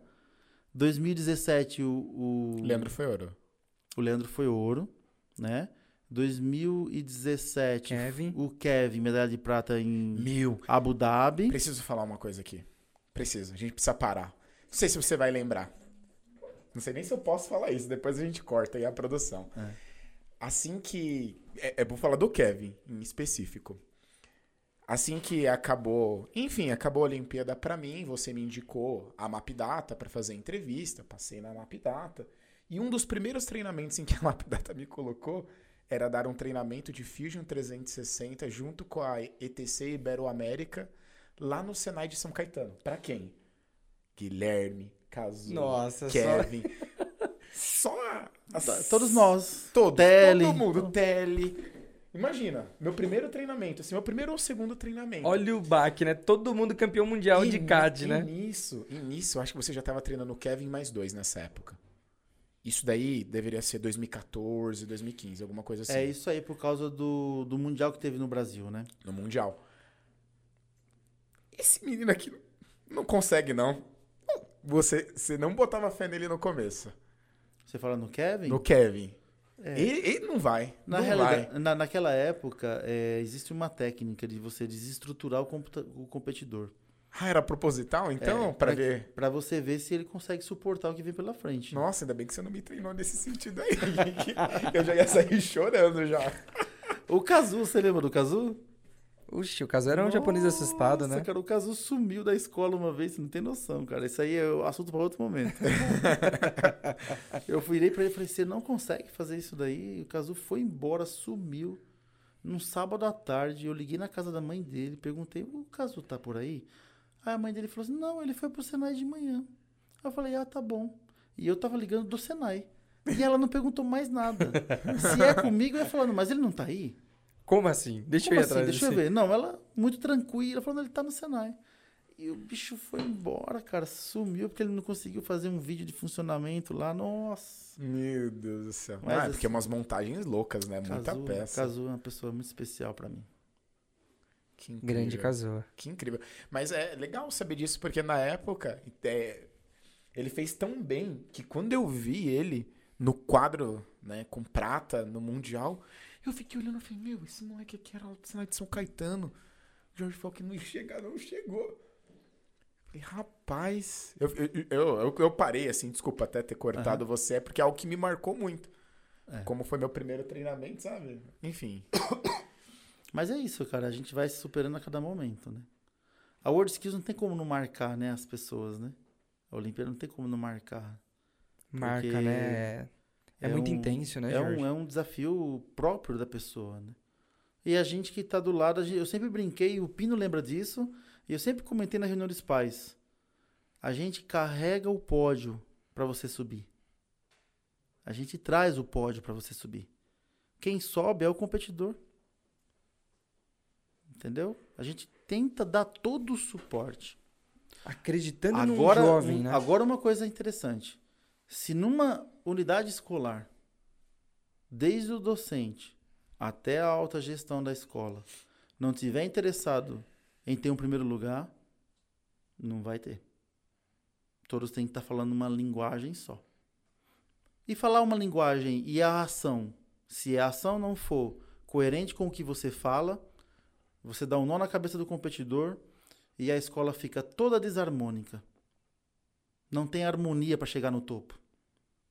Então, trabalhar numa escola desarmônica. Quem está ouvindo esse podcast sabe o que eu estou falando. É, é triste, porque eu falo de inovação, mas eu não sou a inovação. Então não adianta nada. Eu falar e não inovar. O que, que vai adiantar? Eu falo de alta performance, mas eu não dou nada para que chegue a alta performance. Precisa ser, então, uma Precisa estar linguagem junto. comum. Precisa pegar na enxada junto. Precisa pegar na máquina junto. Precisa ah, desburocratizar algumas situações para ajudar. a Não é fazer nada errado. Né? É fazer certo. Não, é. E, e é força de vontade, né? Porque É. assim, essa harmonia eu senti em 2013. Eu lembro que acho que uma ou duas semanas antes de ter a, a, a fase estadual, o Jorge falou: "Ah, rapaz, quantos simulados você já. Quantos simulados você já fez fora da escola? Aí eu. Nenhum. Como nenhum? já marcou. Marcou na Vila Leopoldina e marcou na Moca. Você lembra disso? Quando. Tem uma. ah, eu postei. Ah, não, dessa vez não. No ano passado, no aniversário do Pino, eu postei a foto da gente lá na Moca, Cazu, todo mundo junto. Fazendo, Já era umas 11 da noite fazendo simulado. fazendo simulado. Porque isso você gera, tira a zona de conforto, né? Gera É um ambiente, né? é o que você vai encontrar na competição, né? É. Não é a sua máquina, você não tem as suas coisas no mesmo lugar que você tem É. na escola. E isso daí, pra mim, foi uma bagagem gigantesca, né? É Conseguir. É, que é uma coisa que eu percebi muito nos alunos que você treinava, é a concentração. Eu entrava lá na salinha, o Andrew tava treinando, eu provocava ele. Ele não olhava. Provocava, zoava. E ele aqui, ó.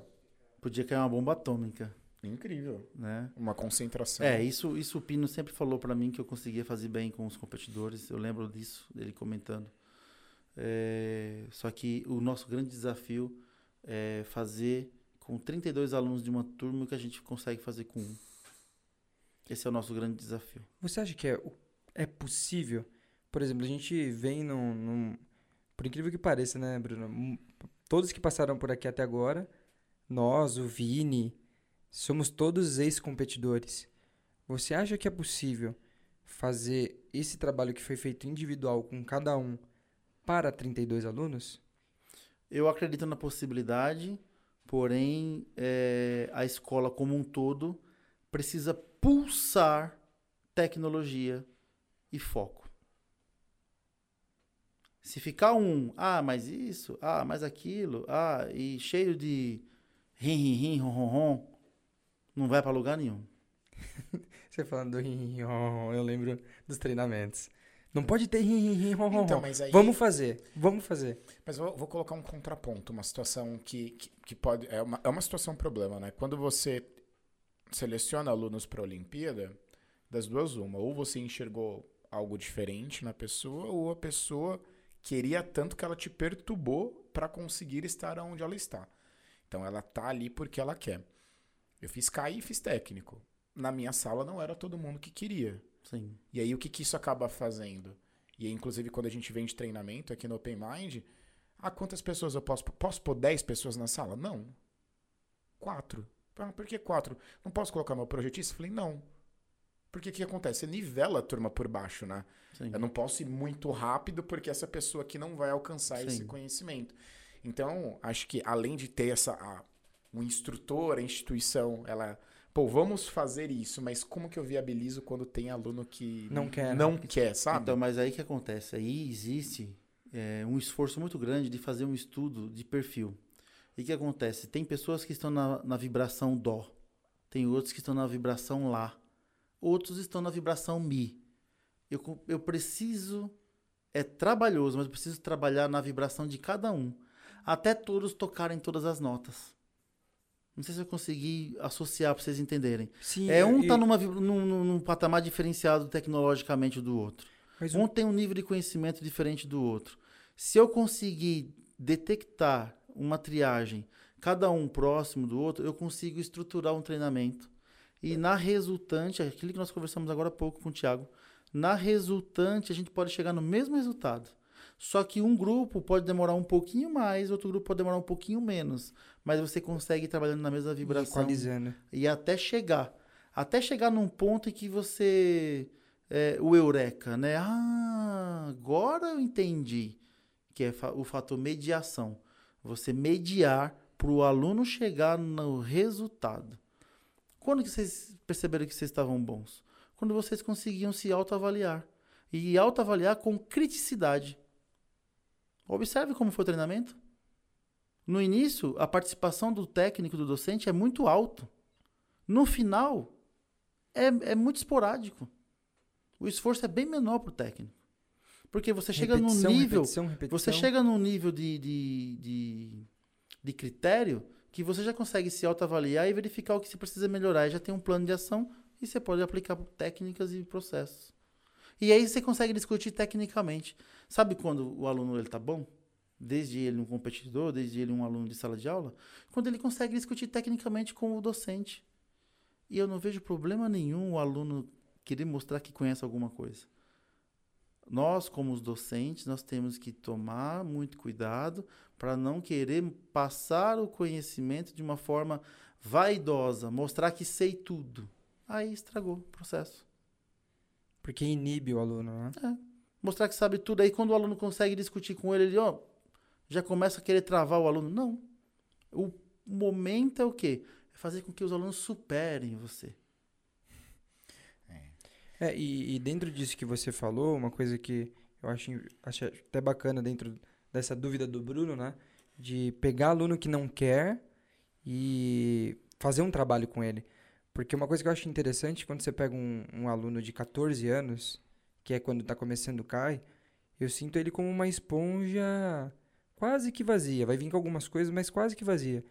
E eu creio que se pega um, um professor que vai ser um mestre para ele, que vai ensinar por amor, que vai ensinar pelo exemplo, automaticamente ele é, transforma esse jovem.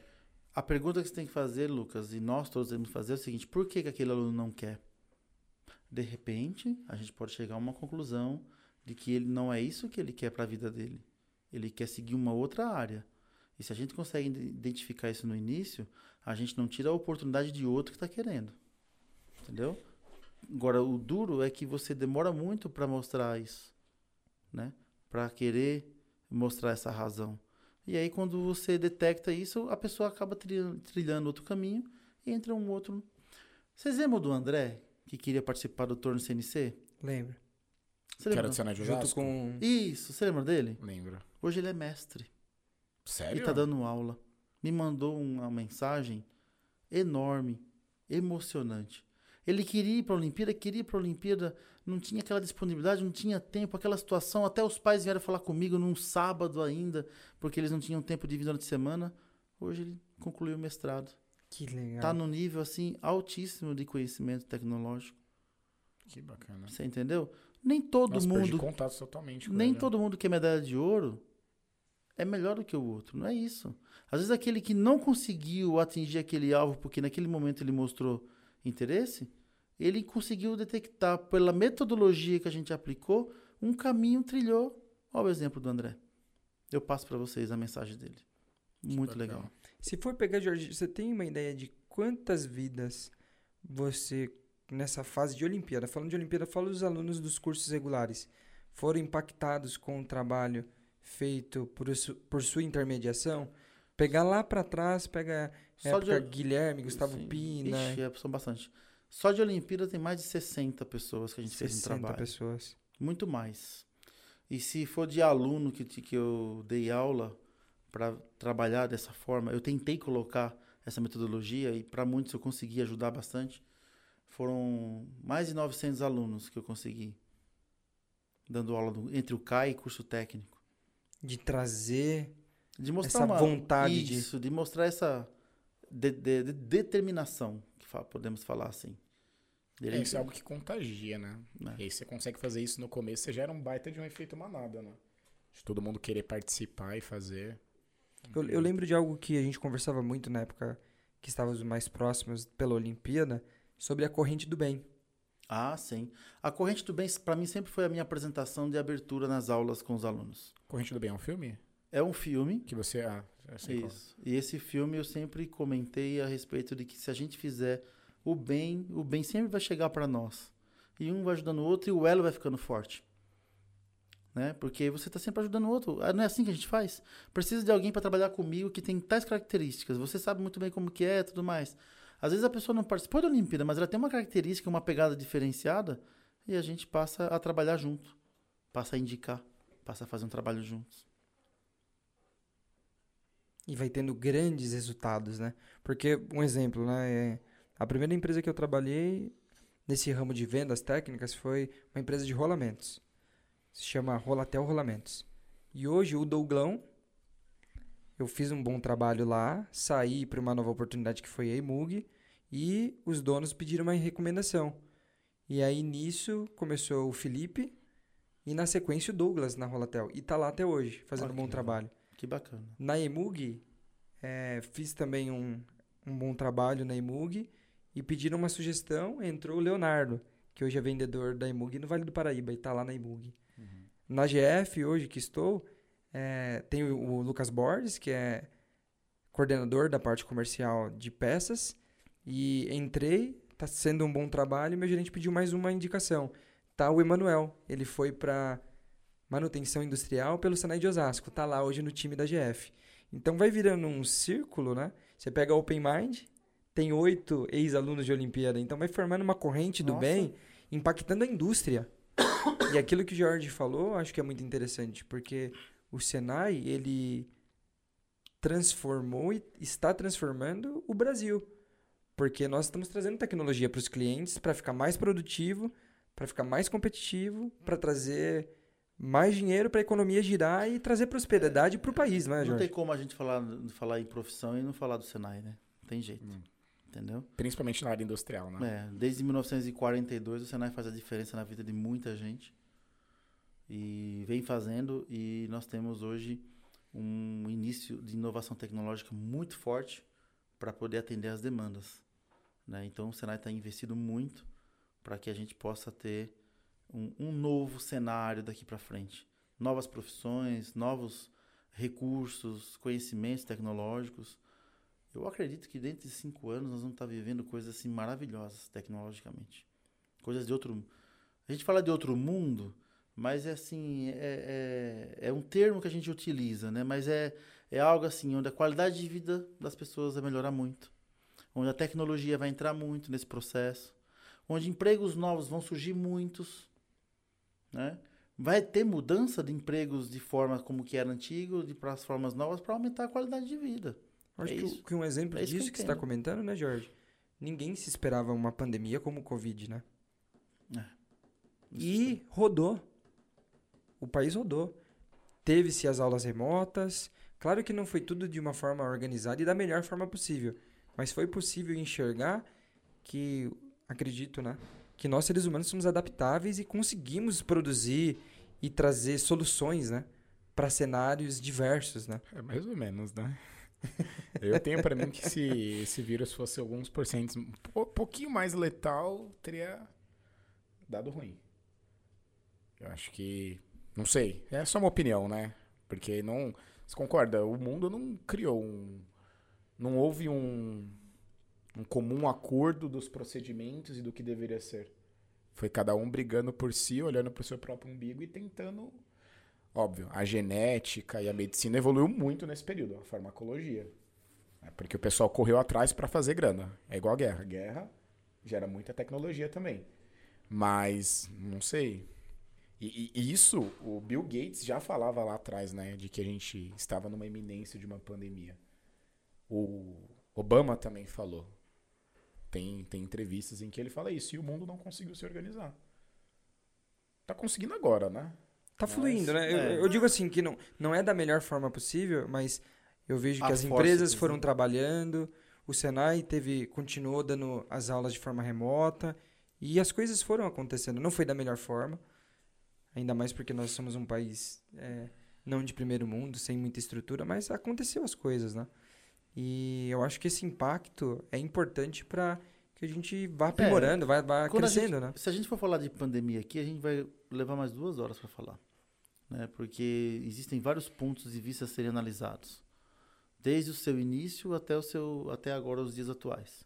Que a gente não sabe se realmente está acabando ou se daqui a pouco vem uma Outra onda, né? outra onda e para tudo de novo e a gente tem que se readaptar tudo de novo. E tem a tal da terceira dose, está todo mundo falando. Cada hora você percebe que uma vacina é melhor do que a outra para cada situação diferenciada, né? Cada variante do É, vírus, né? então- É. Mas É trazendo, assim. trazendo para nossa zona de conforto e a nossa área de atuação, o pessoal ouve muita gente falando de Senai, de Olimpíada, Senai e Olimpíada, Jorge.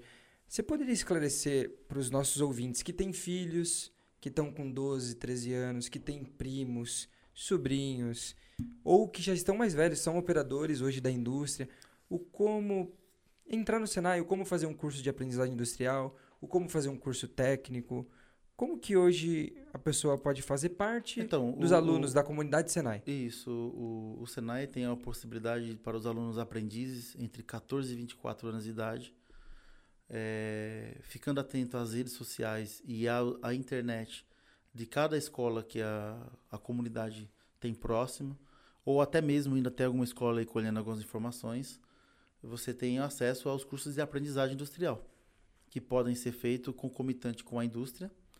E além disso, tem os cursos técnicos, que são jovens é, que já têm uma idade próximo da maioridade, 18 anos, mas que eles precisam ter o ensino médio completo ou no segundo ano do ensino médio para também iniciar um curso técnico na área que ele gostaria de se desenvolver.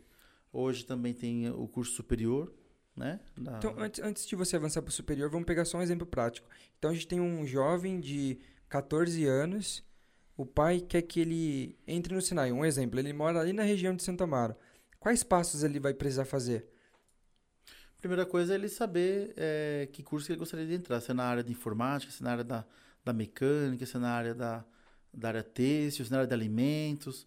Ele identificou aqui, o que ele gostaria de fazer, ele vai até a escola e colhe as informações.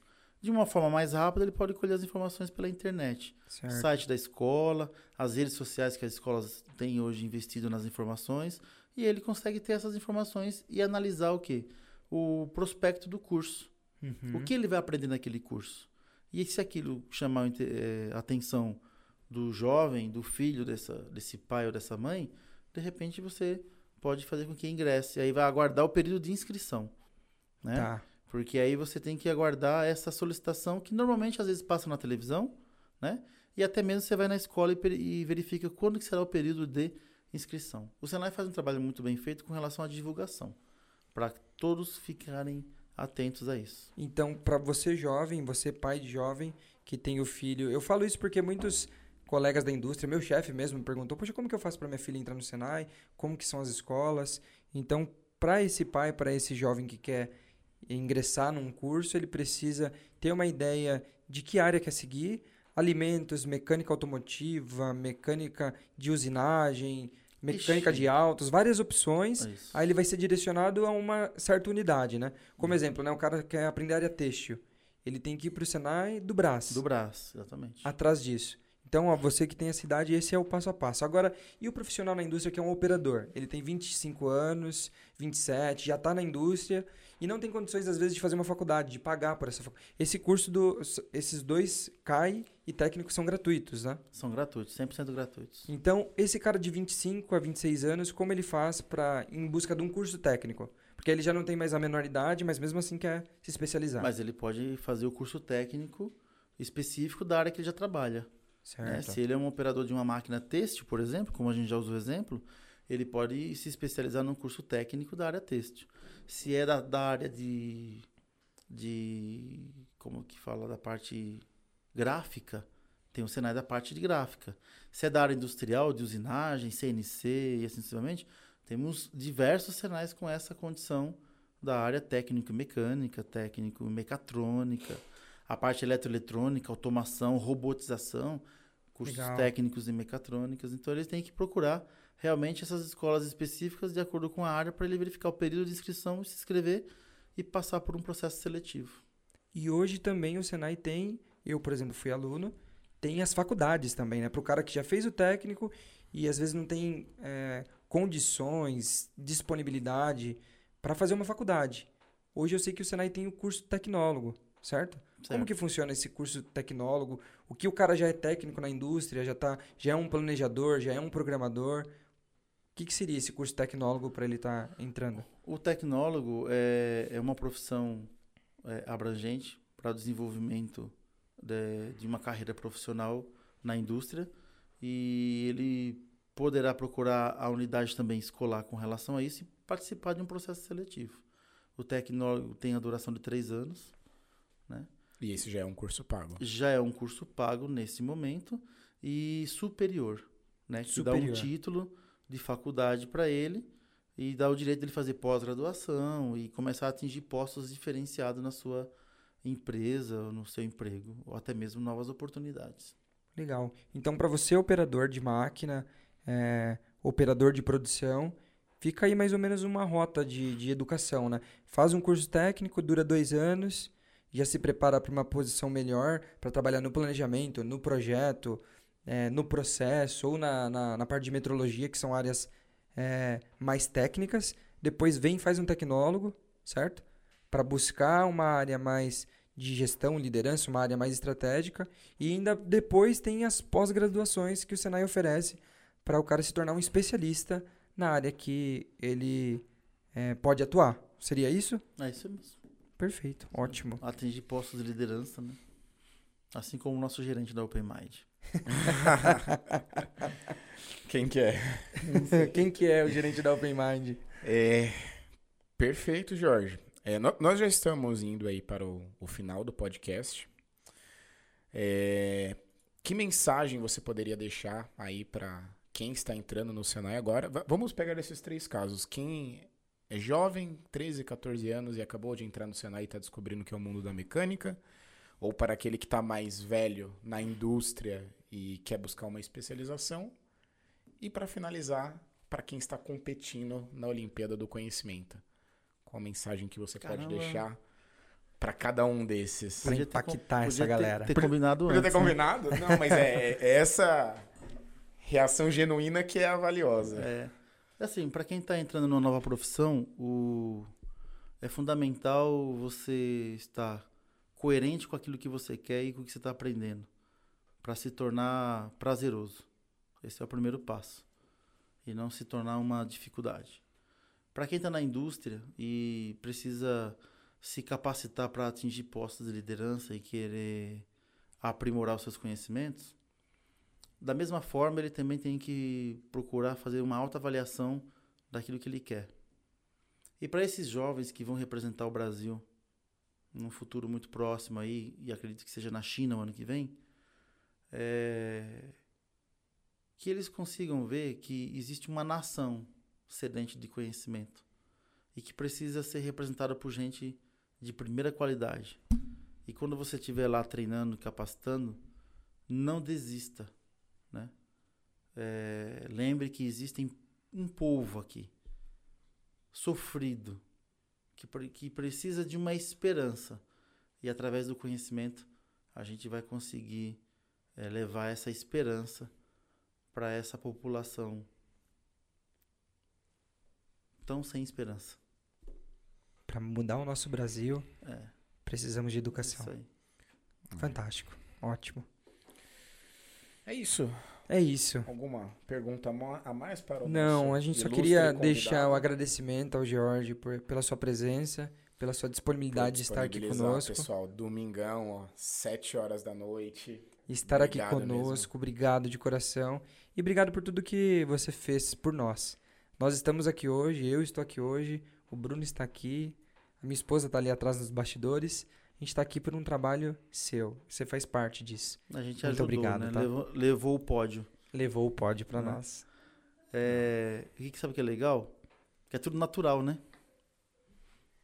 Foi tudo natural. É, não tem nada, você vê, tudo não tem nada combinado, né? Não, não. não, ele falando assim até parece que é combinado, não parece? Não, mas isso é essa gratidão para qualquer pessoa que me pergunta. Você e o Pino, sim, são pessoas reservadas É, no meu coração. É isso mesmo. Eu agradeço também, e, assim, a oportunidade que foi dada pra gente, né? Porque se não fosse dado, a gente não conseguiria fazer.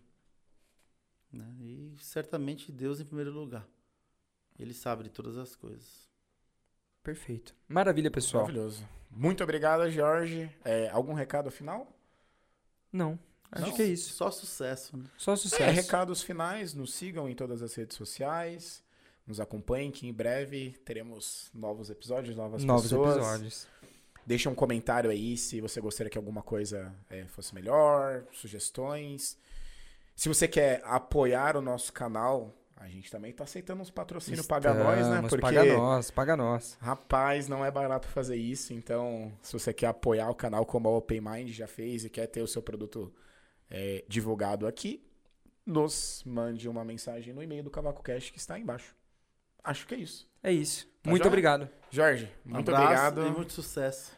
Foco na missão e sucesso. Podemos colocar o vídeo da- do Senai Suíço aqui no, no meio Ah, desse pode, podcast? é- já é público, né? Não tem problema nenhum. Você autorizando. Né? Tá É tudo isso. certinho lá. Ótimo. Vini, o produtor, ouviu? Com vocês, Beleza, o vídeo pessoal. da equipe do Suíço Brasileiro em 2013. É isso. Abraço a todos. Valeu.